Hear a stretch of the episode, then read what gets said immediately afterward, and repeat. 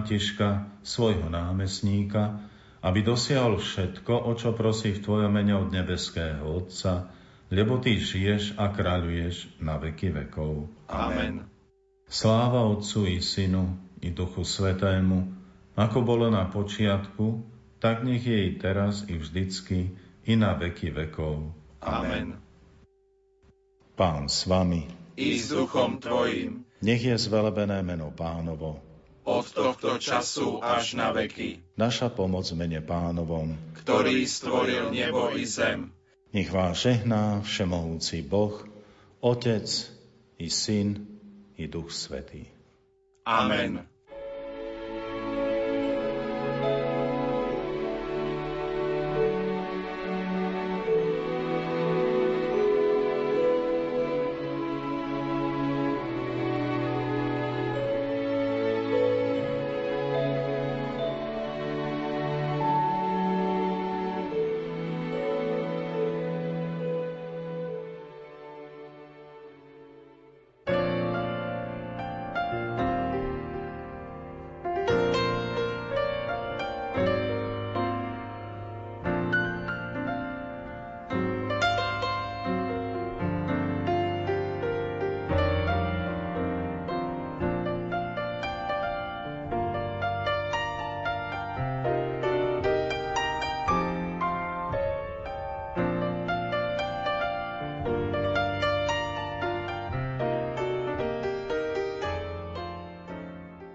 Slovensko sa vo svojej ústave hlási k cyrilometodskému dedičstvu, avšak ako by sa v ňom nevedelo nájsť.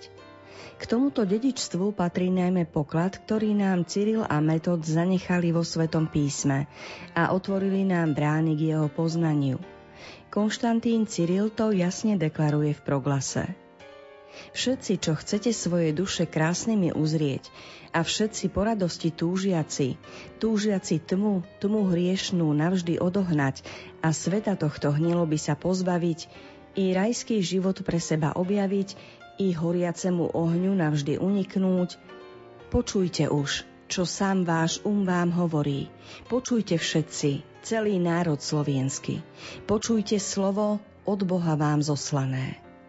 Účinnosť relatívne krátkeho pôsobenia Cyrila a Metoda na Veľkej Morave vysvetľuje táto vnútorná sila slova, ktoré oni vedome zasievali v istote, že už samo svojou vitalitou bude v neskorších rokoch prinášať ovocie. Tak ako semeno, čo padlo v žírnu zem, takisto všetky ľudské srdcia na zemi dážď Božích písmen potrebujú pre seba, aby plod Boží vzrástol v nich čo najväčšmi. Ján Pavol II v encyklike Slavorum Apostoli zovšeobecňuje túto cyrilometodskú skúsenosť pre celú súčasnú cirkev. Evangelium neochudobňuje a nezáša to, čo každý človek, kmeň, národ a kultúra v priebehu svojich dejín uznávajú a uskutočňujú ako dobro, pravdu a krásu skôr podnecuje k prispôsobeniu a rozvíjaniu všetkých týchto hodnôt, aby sa podľa nich veľkodušne a radostne žilo a aby sa doplňovali tajomným a povznášajúcim svetlom zjavenia. Práve toto mal na zreteli monsignor Marian Gavenda pri písaní trilógie v sile slova na jednotlivé liturgické roky. Druhý diel je na knižnom trhu niekoľko mesiacov a posledný, na liturgický rok C, chystá na pulty kníh kupectiev už onedlho. Nazýva tieto knihy akýmsi praktickým manuálom, ako žiť v sile slova. A práve o nich budeme hovoriť v literárnej kaviarni, ktorú pre vás pripravili Diana Rauchová, Matúš Brila a Danka Jacečková, a ktorá sa práve začína.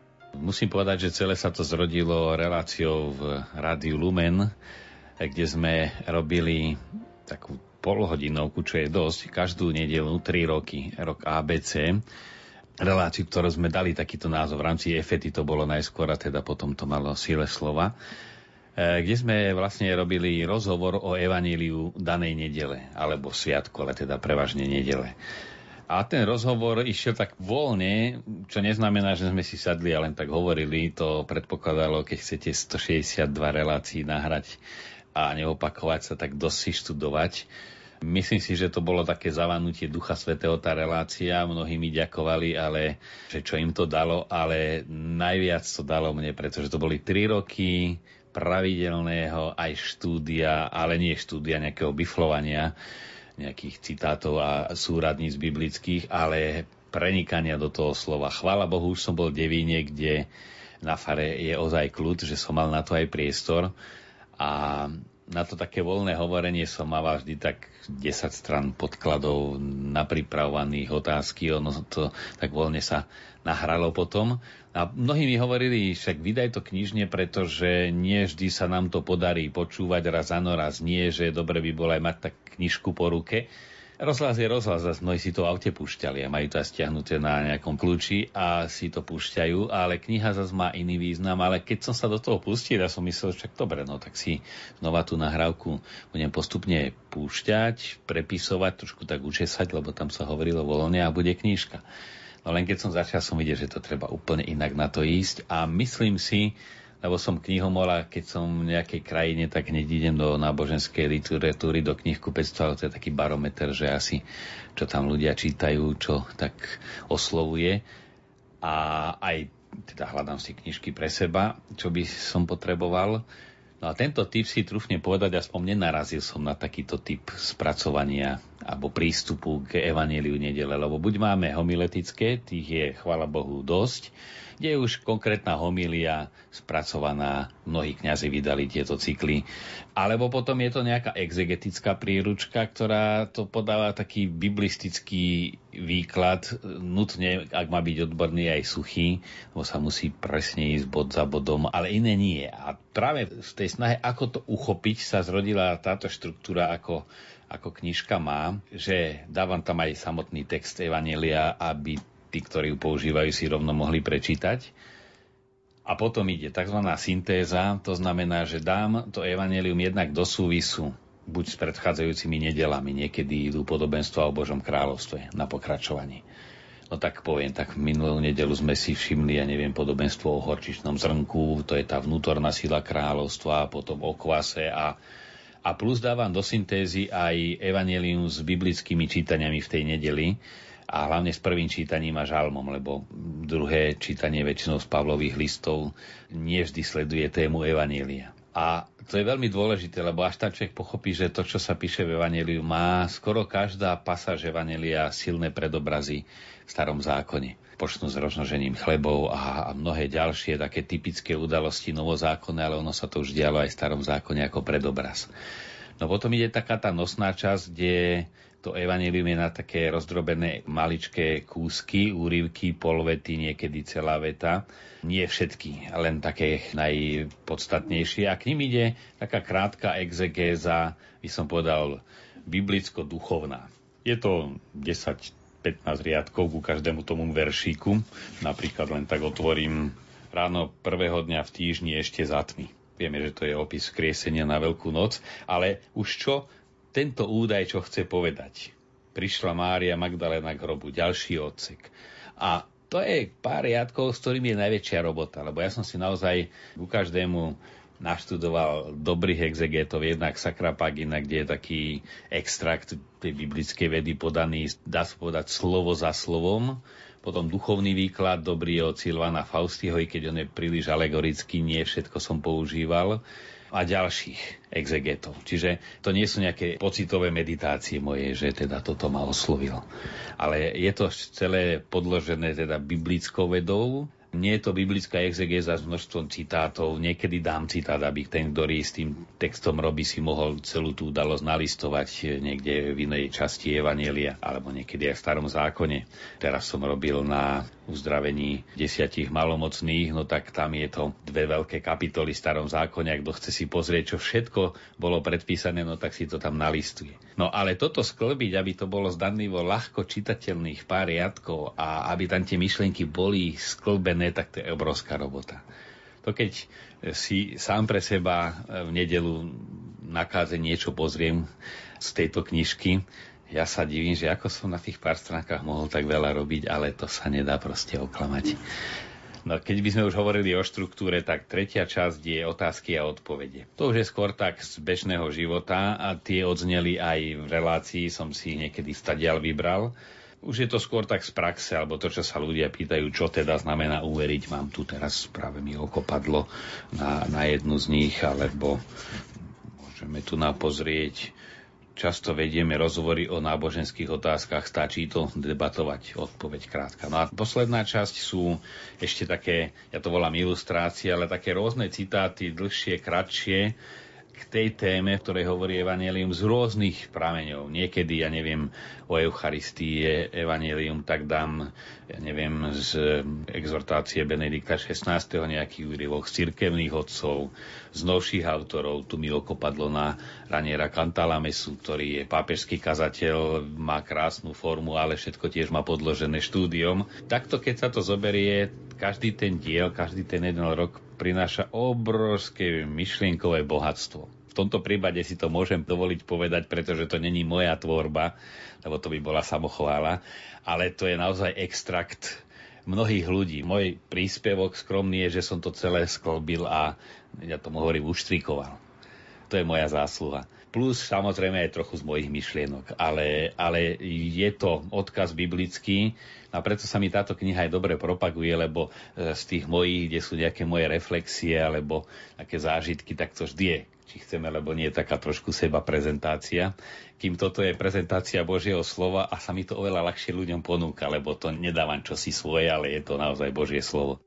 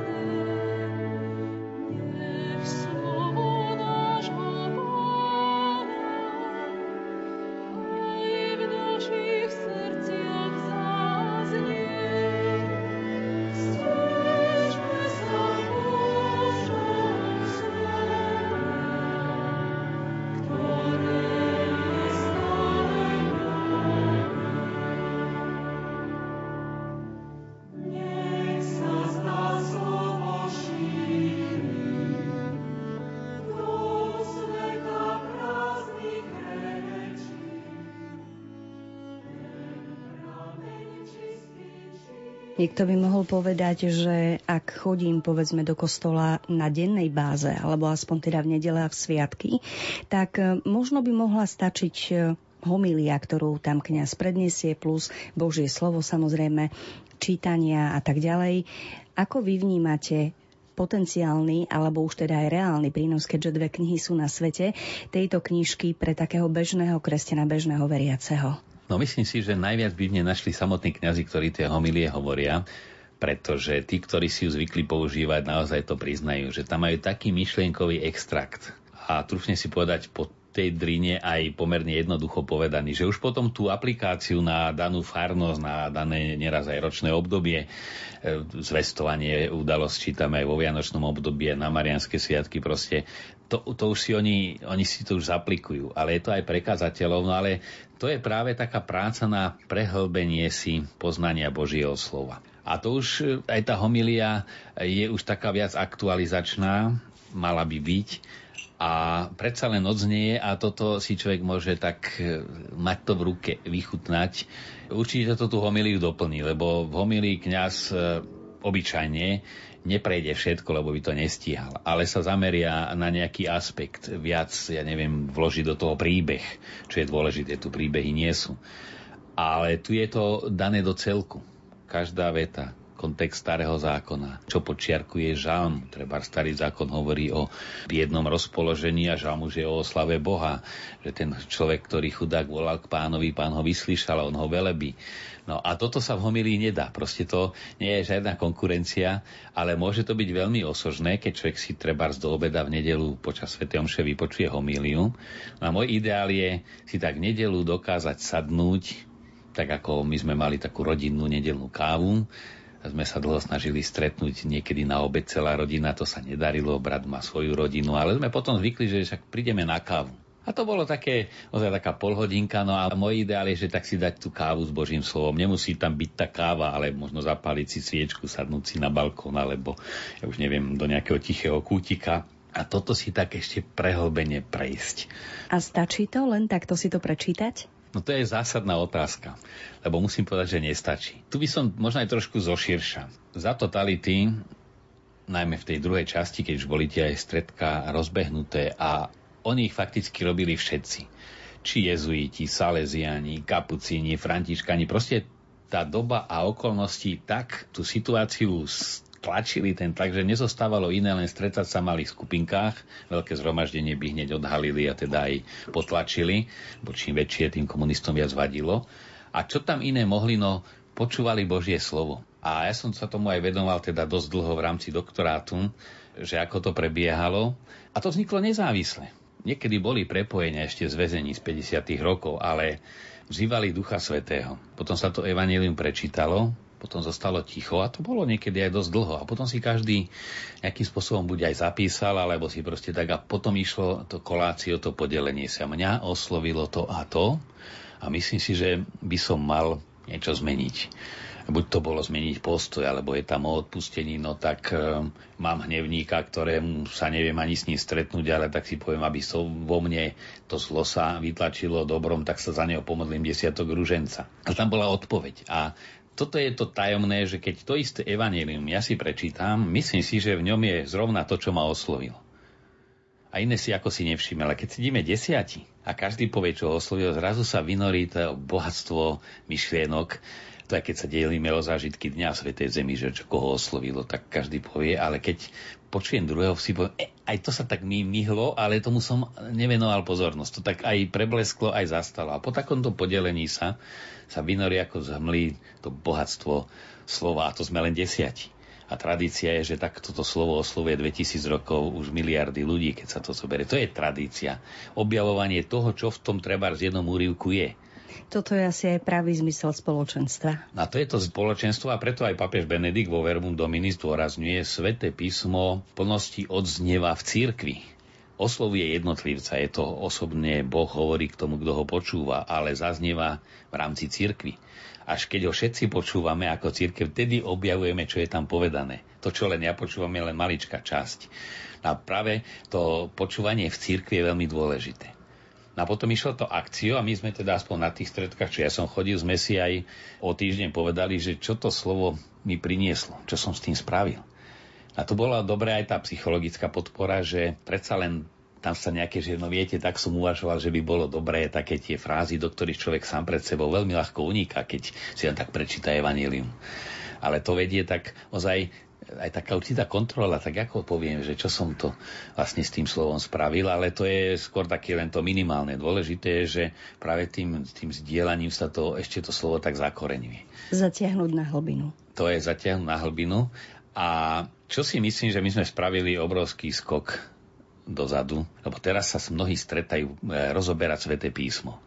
Sa tak aj pochvália, ako trošku je tam taký potom, že my sme tí takí aktívnejší v tej našej farnosti. My sa stretáme rozoberať Sveté písmo. To ako keby chceme živého človeka rozpitvávať.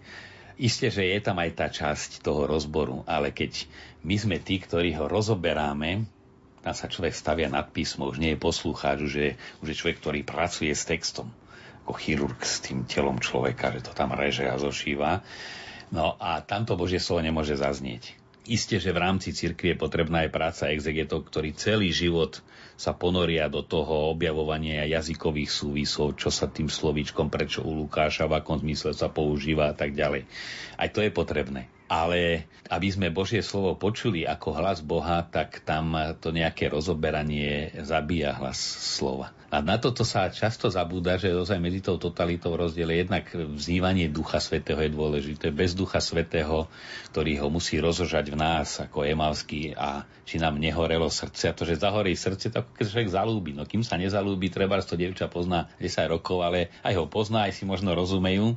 Ale tá iskra, že to zrazu naskočí, to je, to dar lásky. No a pri Božom slove, že to naskočí to slovo, to je Duch Svetý, bez toho to nejde. Môžem uvažovať, môžem, ale to ešte stále mŕtve. Musí musí ho ten duch, ktorý ho diktoval, inšpiroval pri písaní, musí ho oživiť pri počúvaní. Bez toho sú to pekné myšlienky, úvahy, ale nie je to počúvanie hlasu Boha. No, čiže toto chýba a potom práve tá aktualizácia na ktorú sa veľmi málo, dokonca by som si druhú povedal ešte aj v papežských dokumentoch, smeruje to k tomu už. Papež Benedikt mal taký výraz, že je informatívne a performatívne, alebo pretvárajúce a ide to jedno s druhým súvisí. Ale keď si zoberieme Evanielia, pán Ježiš kládol opakovanie dôraz presne na toto. Otec povedal dvom synom, chodte pracovať do mojej vinice. Starší povedal, e, áno, áno, pane, idem a nešiel. Druhý povedal, nechce sa mi, bol úprimný, olutoval, išiel. Ktorý splnil otcovú vôľu? Nie ten, čo hovorí, pane, pane, ale ten, čo išiel a spravil. Mudrý a hlupý muž, ja to tak interpretujem, obidva išli na omšu a počúvali kázeň.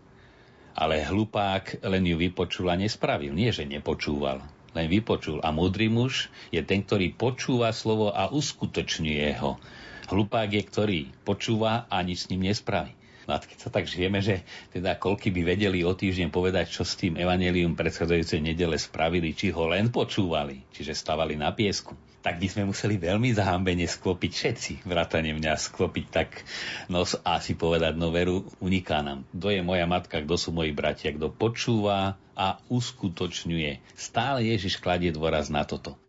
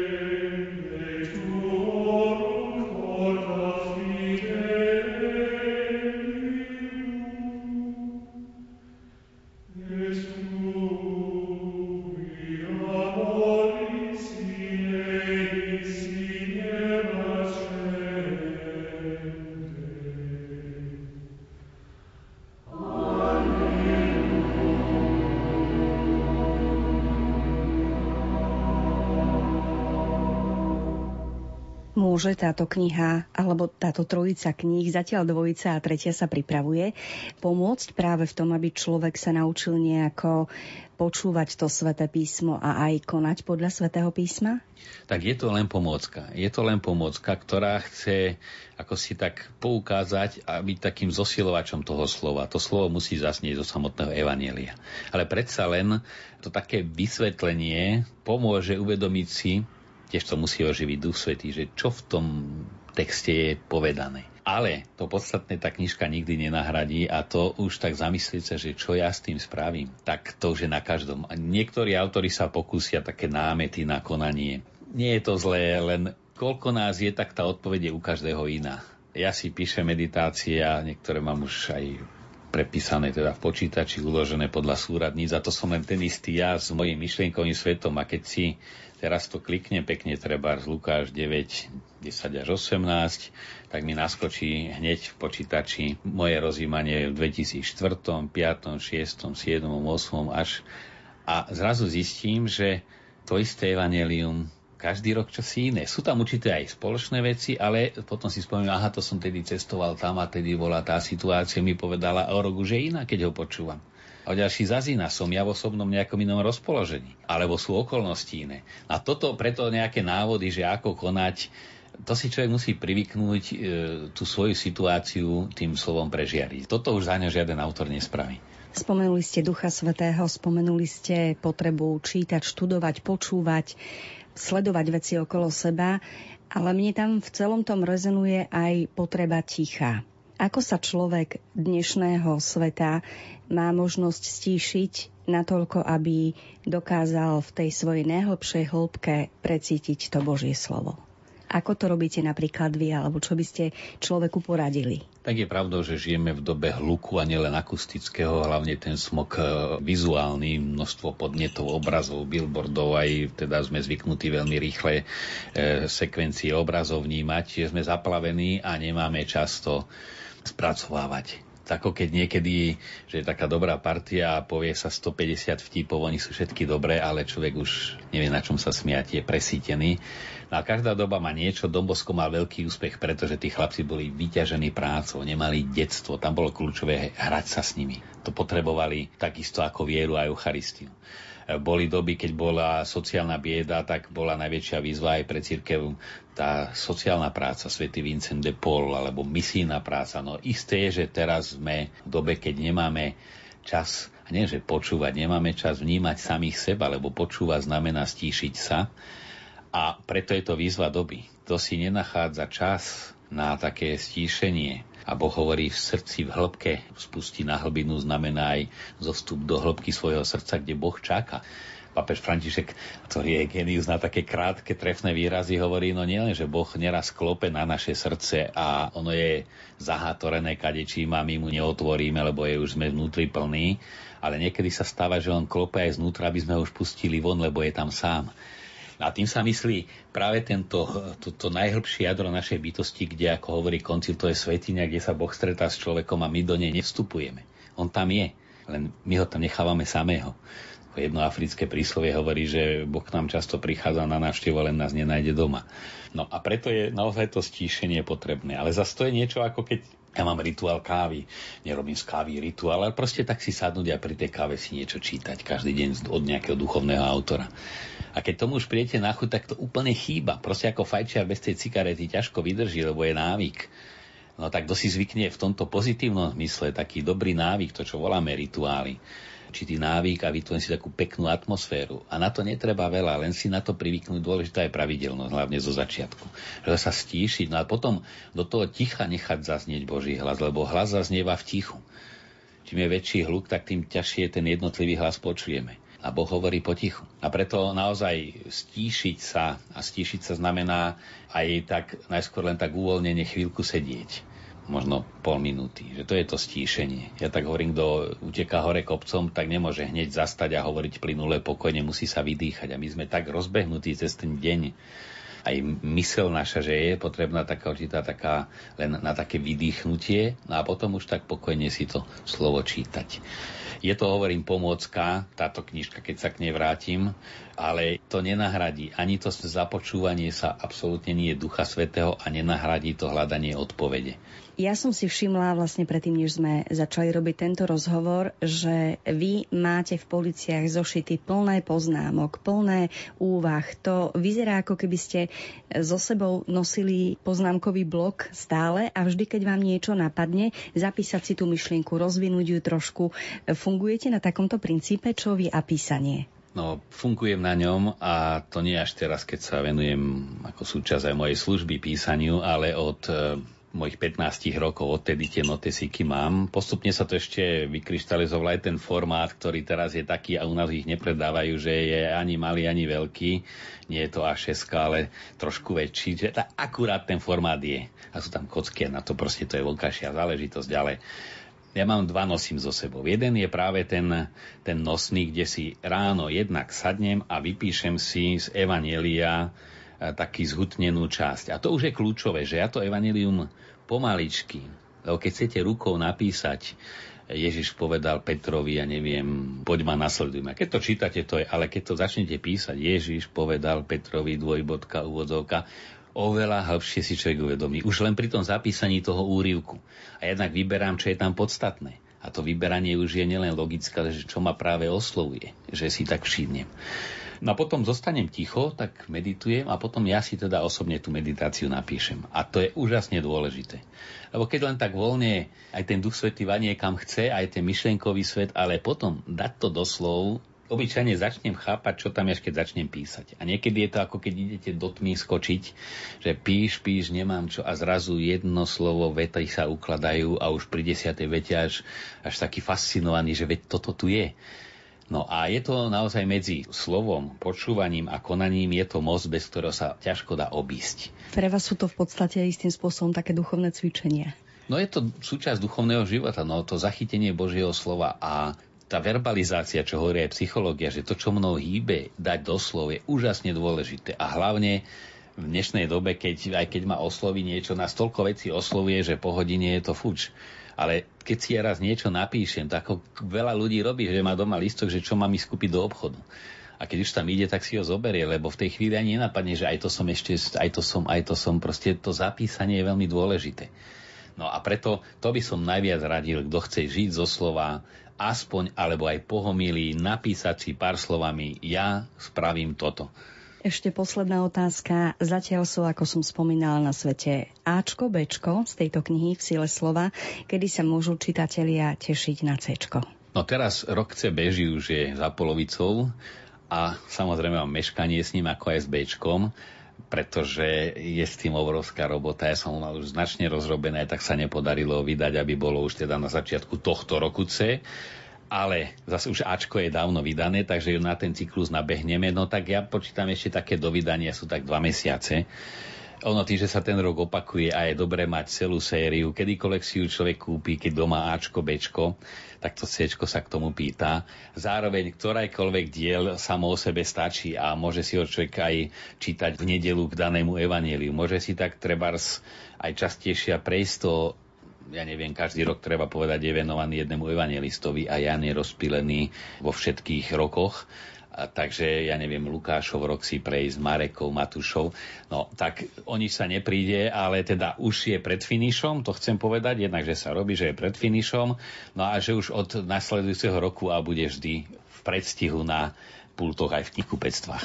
Milí poslucháči, o trilógii v sile slova, ktorá už už bude kompletná, sme sa rozprávali s monsignorom Marianom Gavendom. Za pozornosť vám z dnešnej literárnej kaviarne okrem neho ďakujú aj hudobná redaktorka Diana Rauchová, technik Matúš Brila a od mikrofónu vás pekne pozdravuje a aj naďalej príjemné počúvanie želá Danka Jacečková.